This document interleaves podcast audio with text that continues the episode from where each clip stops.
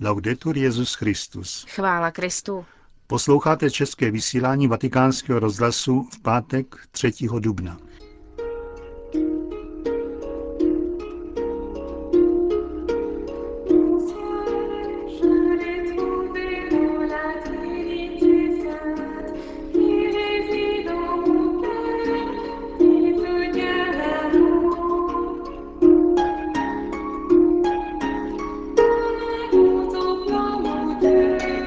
Aktuality z Vatikánu a po nich promluva otce kardinála Tomáše Špidlíka. To vás čeká v našem dnešním vysílání, ke kterému vám hezký poslech přejí Josef Koláček a Markéta Šindelářová.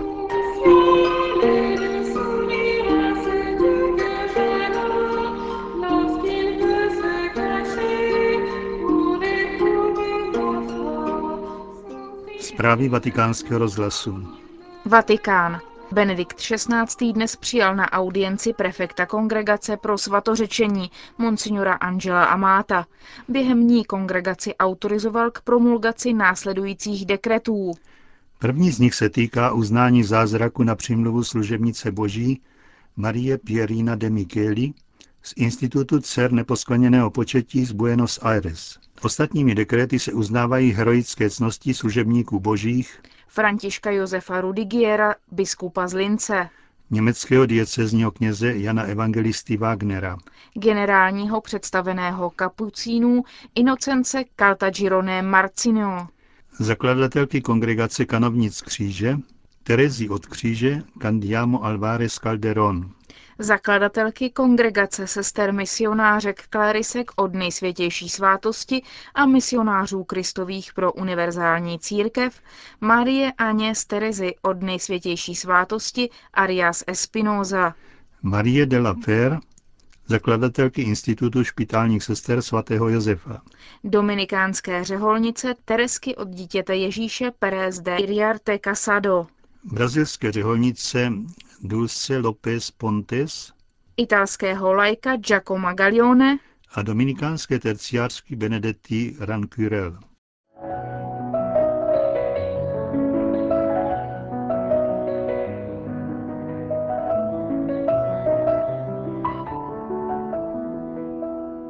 Na další audienci přijal Benedikt XVI. členy tzv. kruhu svatého Petra v čele s jeho předsedou Donem Leopoldem vévodou Torlonia. Združení složené převážně z příslušníků římské aristokracie předalo svatému otci tradiční obulus svatého Petra. Jde o sbírku určenou na podporu papežovy charity.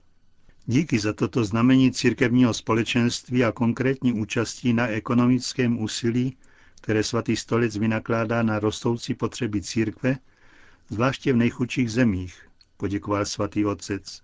S odkazem na blížící se svatý týden také připomněl, že z Kristova kříže také vyvěrá radost a pokoj srdce, který činí člověka svědkem naděje, která je v období globální ekonomické krize zapotřebí.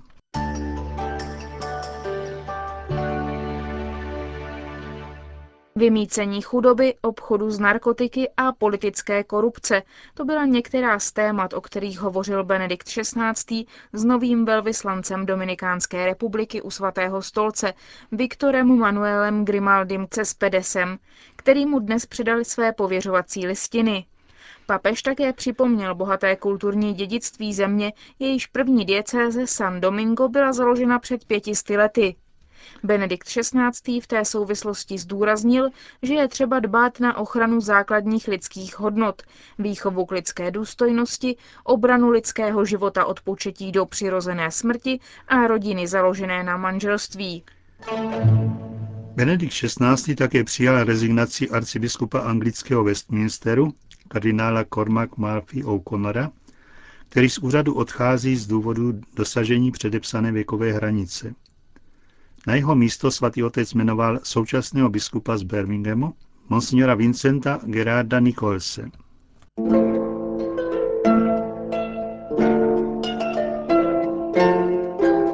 Kříž na rozcestí, pravidelná promluva otce kardinála Tomáše Špidlíka.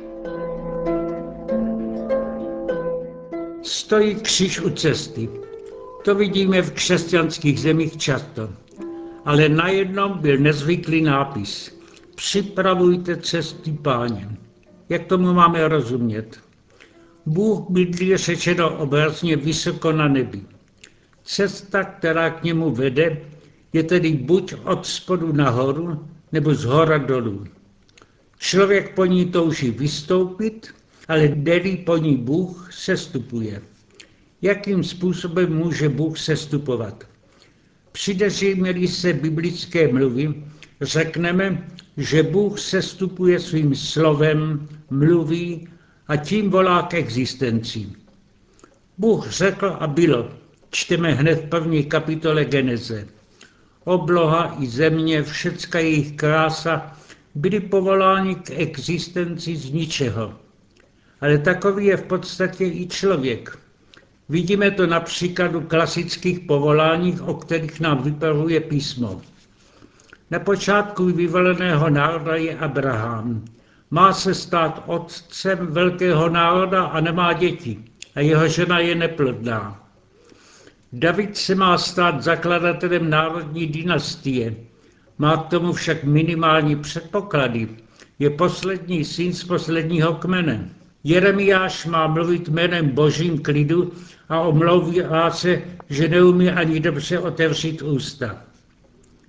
Později ani apoštolové povolaní Kristem, aby šli do celého světa a učili všechny národy, nemají k tomu přirozené předpoklady, ani jazykové, ani kulturní.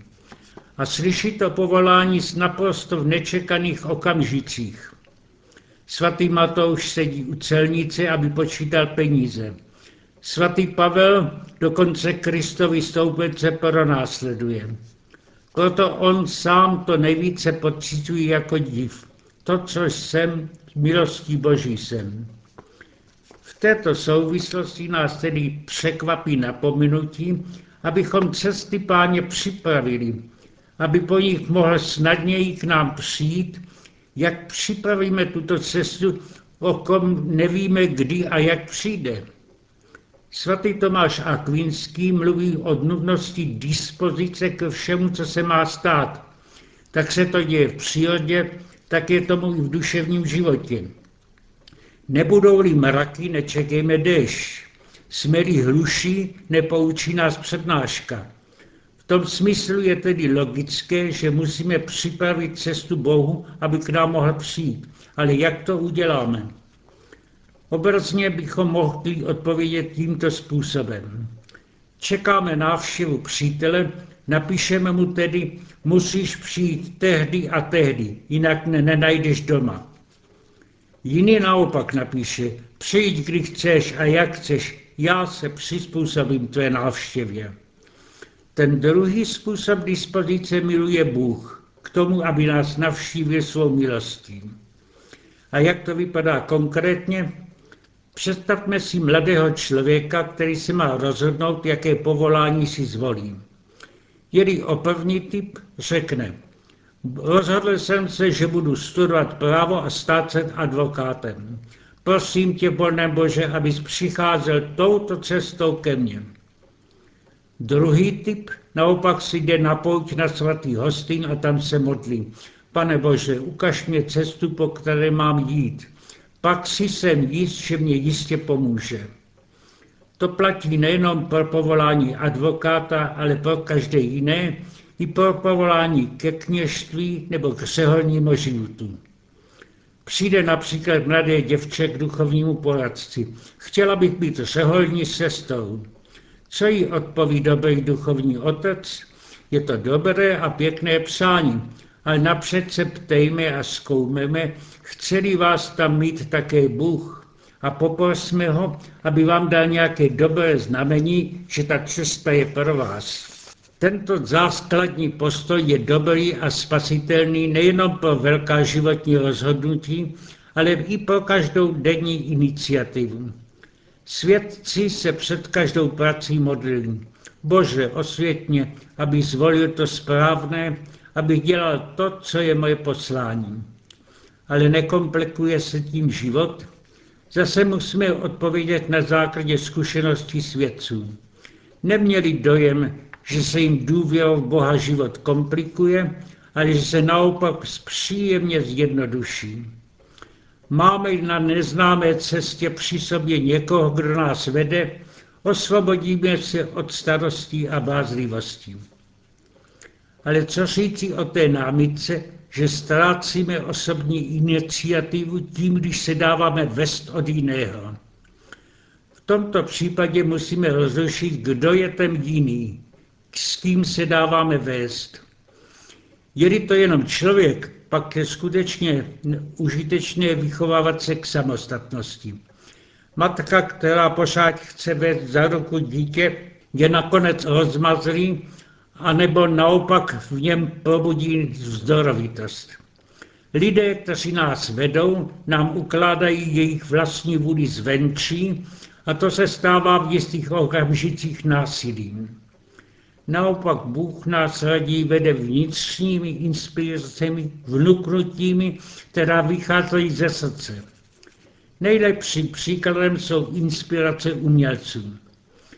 Když pozorujeme umělecké dílo, které má opravdovou hodnotu, říkáme, zde se uměl celé vyjádřil, zjevil nám z úplně své nitro. Ale jak to souvisí s tím, co říkají oni sami? Oni tvrdí zásadně něco opačného. Přišla mi inspirace, můza, jakási nadzemská bytost mě vnukla myšlenku tak silně, že nejsem schopen ji odporovat. Musím vytvořit dílo podle této inspirace a ne jinak. Víme dobře, jak dokáží být umělci tvrdohlaví. Nemohu jinak. Musí ten obraz namalovat tak a tak. Malně ho přemlouvají, aby ustoupil, že jinak obraz neprodal a že na výstavě propadne. Filozof Frank Jacques Berďájeva, který analyzuje vznik uměleckého díla, se ptá, dá se to ospravedlnit, aby se dal umělec tak ovlivnit inspirací bez schopnosti vzdorovat? Vždyť je to násilí. Ne sice vnější, ale vnitřní. Pěkná je odpověď, kterou si sám Frank dává na tuto otázku. Říká, že musíme rozlišovat, od koho to vnuknutí přichází. Přichází od Boha, pak si můžeme být jistí, že Bůh neničí naši svobodu, naopak ji posiluje, protože Duch Svatý bydlí v našem srdci a je Duch svobody. Proto je, říká autor, každé pravé umění v jádře náboženské, i když se tu hned nejeví. Naopak falešné umění je druh ďábelské posedlosti. Zbavuje svého tvůrce lidské důstojnosti. To, co je řečeno o tvořivosti umělecké, platí analogicky o vší činnosti. Člověk je obraz Boha stvořitele, je proto stále tvořivý. Každý by rád vytvořil něco, co jiní nedělají, líp než jiní. Proto má každý plnou hlavu inspirací. Ale stále se musí ptát, od koho přicházejí. Jsou-li zhodné s myšlenkami božími, s povolání, které mi dal? Ten, kdo se tak stále ptá a kdo se naučí rozlišovat, stále připravuje cestu páně a ke své radosti zjistí, že pán k němu stále přichází, jak slíbil. Přijdeme k němu a příbytek si u něho učiníme. A když připustíme, že mohl přijít Bůh k nám, jsme si jistí, že i my přijdeme k němu a takové jsou cesty páně.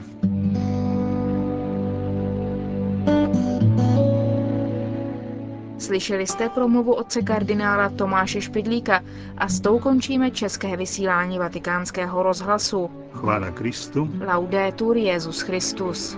thank you